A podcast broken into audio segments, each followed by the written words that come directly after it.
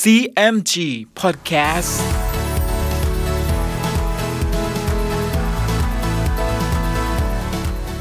สวัสดีครับคุณผู้ฟังขอต้อนรับเข้าสู่ CMG Podcast กับผมดรพันธการธานนท์นะครับ เรายังอยู่กับเรื่องราวของสามก๊กผ่านหนังสือเรื่องสามก๊ก Romance of the Three Kingdoms ฉบับย่อ เรียบเรียงโดย สาระบุญคงครับ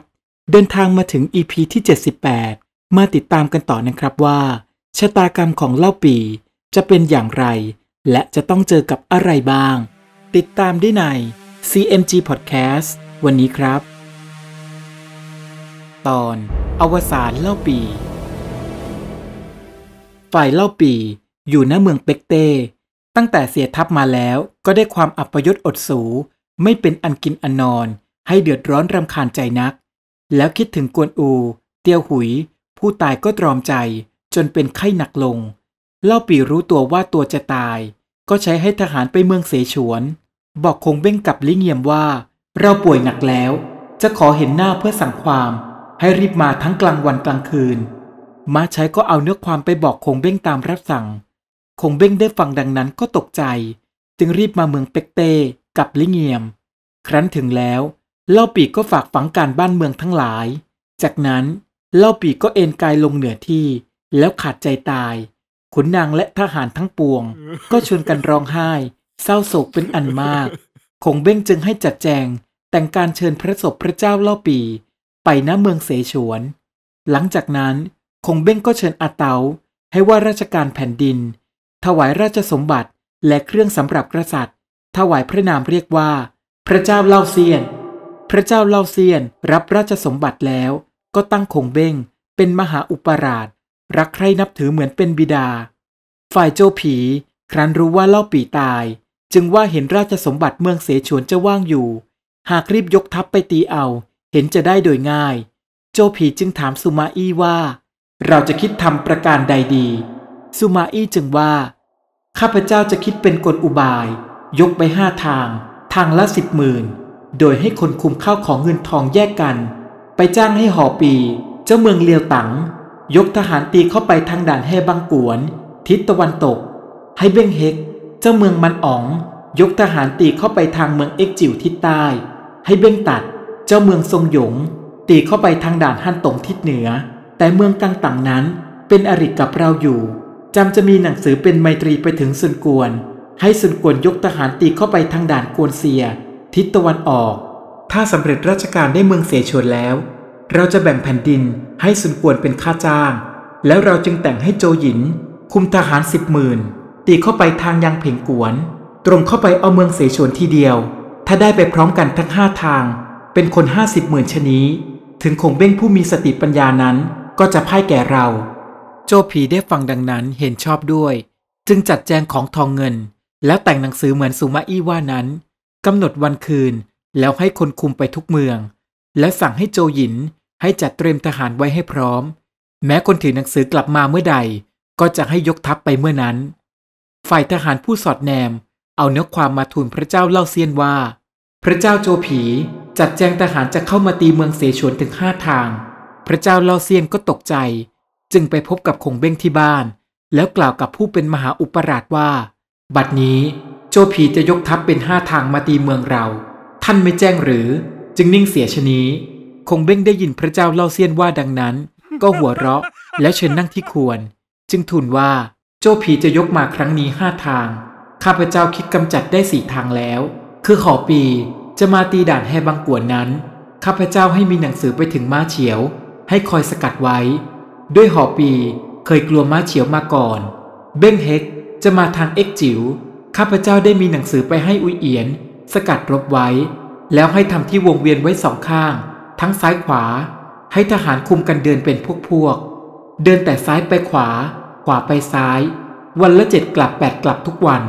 ข้าศึกเห็นว่ามีคนมากก็จะถอยไป เบ้งตัดจะมาทางฮันตง ข้าพเจ้ารู้ว่าเบ้งตัดคนนี้ กับลิเงียม เป็นสหายกินน้ำร่วมสาบานกันมา ข้าพเจ้าแต่งเป็นหนังสือลิเงียม ไปให้เบ้งตัด ถ้าเบ้งตัดเห็นหนังสือแล้ว ก็จะทำเป็นป่วยบิดเบือนไป โจหยินจะมาทางยังเพ่งกวนนั้น ทางเดินกันดานลุ่มโคลนมายากนัก ข้าพเจ้าแต่งให้จูลง คุมทหารออกไปตั้งระวังไว้แล้ว แต่ทางเมืองกังตังนั้น เห็นว่าจะไม่ยกมาเร็ว ด้วยสุนกวนรบกับโจผีผิดใจกัน จะระวังหลังอยู่ ดีร้ายจะคอยดูเมื่อไหร่ทั้งสี่ทาง ตีเข้ามา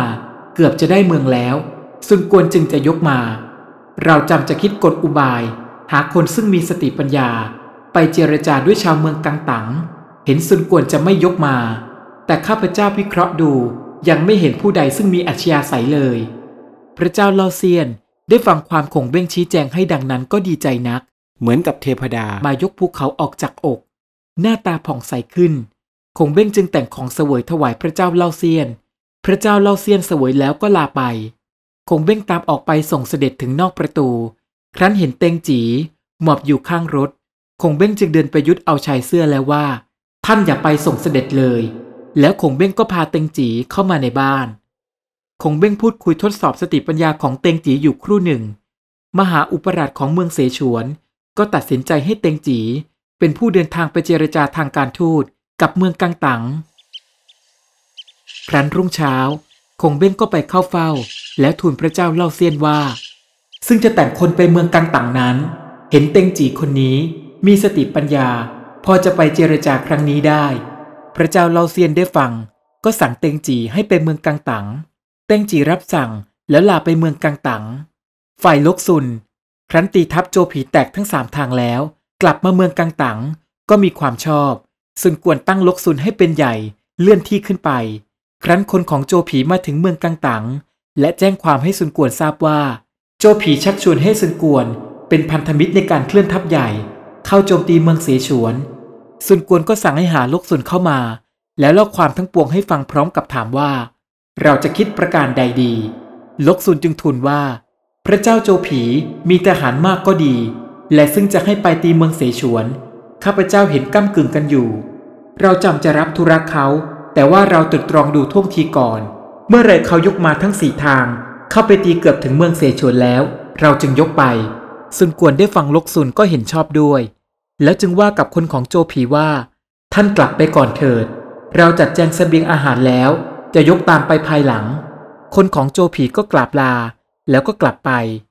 จากนั้นซุนกวนจึงสั่งให้ทหารไปเที่ยวสอดแนมดูทั้งสี่ทาง ที่โจผีเคลื่อนทัพไปโจมตีเมืองเสฉวน ทหารของซุนกวนก็ไปเที่ยวสอดแนมตามรับสั่ง แล้วกลับมาทูลว่า กองทัพทั้งสี่ทางที่จะไปตีเมืองเสฉวน ถอยทัพกลับไปหมดแล้ว ซุนกวนได้ฟังคนสอดแนมบอกดังนั้น จึงว่ากับขุนนางทั้งปวงว่า ลบซุนนี้มีปัญญาหน่วงหนักดี ถ้าเราไม่ฟังคืนยกไปก็จะผิดกับคงเบ้ง เป็นพยาบาทกันเสียเปล่า ขนาดนั้นพอคนใช้เข้ามาทูลว่า เตงจีมาแต่เมืองเสฉวนซุนกวนก้อยหาเตงจีเข้ามาแล้วว่า คงเบ้งใช้ให้ท่านมาเจรจา มีให้เรายกทัพไปตีเมืองเสฉวนใช่หรือไม่ เจียงตีก็ตอบว่า ท่านจะพอใจเป็นพันธมิตรกับพระเจ้าโจผี หรือพระเจ้าเล่าเซียนซุนกวนจึงว่า เราคิดจะใคร่ดีด้วยเมืองเสฉวน แต่เกรงอยู่ว่า เมืองเสฉวนยังเยาวเกลือกจะไปดีไม่ตลอด เต็งจีได้ฟังซุนกวนว่าดังนั้นจึงว่า ถึงพระเจ้าเล่าเซียนยังยาวอยู่ก็ดี แต่คงเบ้ง มหาอุปราชเป็นหลักอยู่ ท่านผู้มีปัญญา จงดำริดูเห็นว่าไมตรีข้างไหนจะยืดยาว ประการหนึ่ง ถ้าพระเจ้าโจผี ยกไปตีเมืองกังตังเล่า เมืองเสฉวนมิได้ยกมาช่วย เห็นว่าเมืองกังตังจะรับโจผีได้หรือ ขอท่านดำริดูให้ควรเถิด ข้าพเจ้าเห็นว่า เมืองเสฉวนกับเมืองกังตังเป็นไมตรีกันแล้ว พร้อมใจกันยกไปตีเมืองพระเจ้าโจผี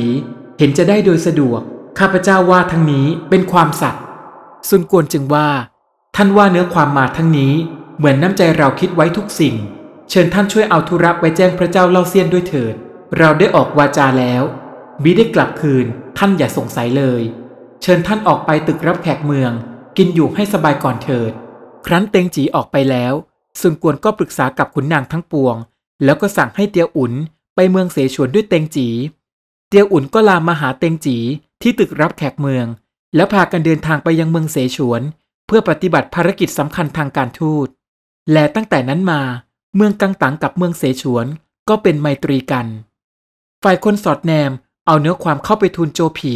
ว่าเมืองกังตังกับเมืองเสฉวน ให้คนไปมาถึงกัน เป็นไมตรีดีกันไปแล้ว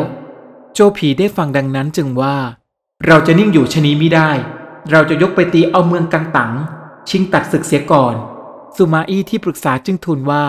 หนทางจะไปเมืองกังตังนั้น แม่น้ำก็มาก ยากที่ทหารจะข้าม ขอพระองค์แต่งเรือ แล้วยกทัพหลวงตีเข้าไปเอาปากน้ำชิวฉุน แล้วตีเอาเมืองน้ำฉี จึงตรงเข้าไปตีเอาเมืองกังตังเห็นจะได้โดยง่าย โจผีได้ฟังดังนั้นก็เห็นชอบด้วย จึงสั่งให้ทหารเร่งต่อเรือรบทั้งใหญ่และเล็ก เป็นจำนวนมาก ครั้นถึงเดือนสิบโจผีก็ยกทัพไปโจมตีเมืองกังตังโดยให้สุมาอี้อยู่รักษาเมือง ฝ่ายซุนกวน เมื่อรู้ว่าโจผียกทัพมาทั้งทัพบกทัพเรือก็ตกใจ จึงเรียกที่ปรึกษาและขุนนางทั้งปวงมาปรึกษา ซุนกวนก็สั่งให้ชีเซ้งนำทัพไปตั้งยันทัพของโจผี อยู่ที่แม่น้ำฉี แล้วก็ให้คนส่งหนังสือไปขอความช่วยเหลือจากเมืองเสฉวน ฝ่ายโจผียกทัพมาถึงตำบลกองเหลง แม่น้ำกว้างขวางหน้าอยู่ จึงหยุดทัพตั้งค่าย ไว้รอดูกำลังฆ่าศึก ฝ่ายคงเบ้ง ครั้นแจ้งในหนังสือขอความช่วยเหลือจากซุนกวนแล้ว ก็สั่งให้จูลงกุมทหารยกไปช่วยซุนกวน จูลงก็ลาไปจัดแจงทหาร แล้วก็ยกออกไปทางด่านยางเพลงกวน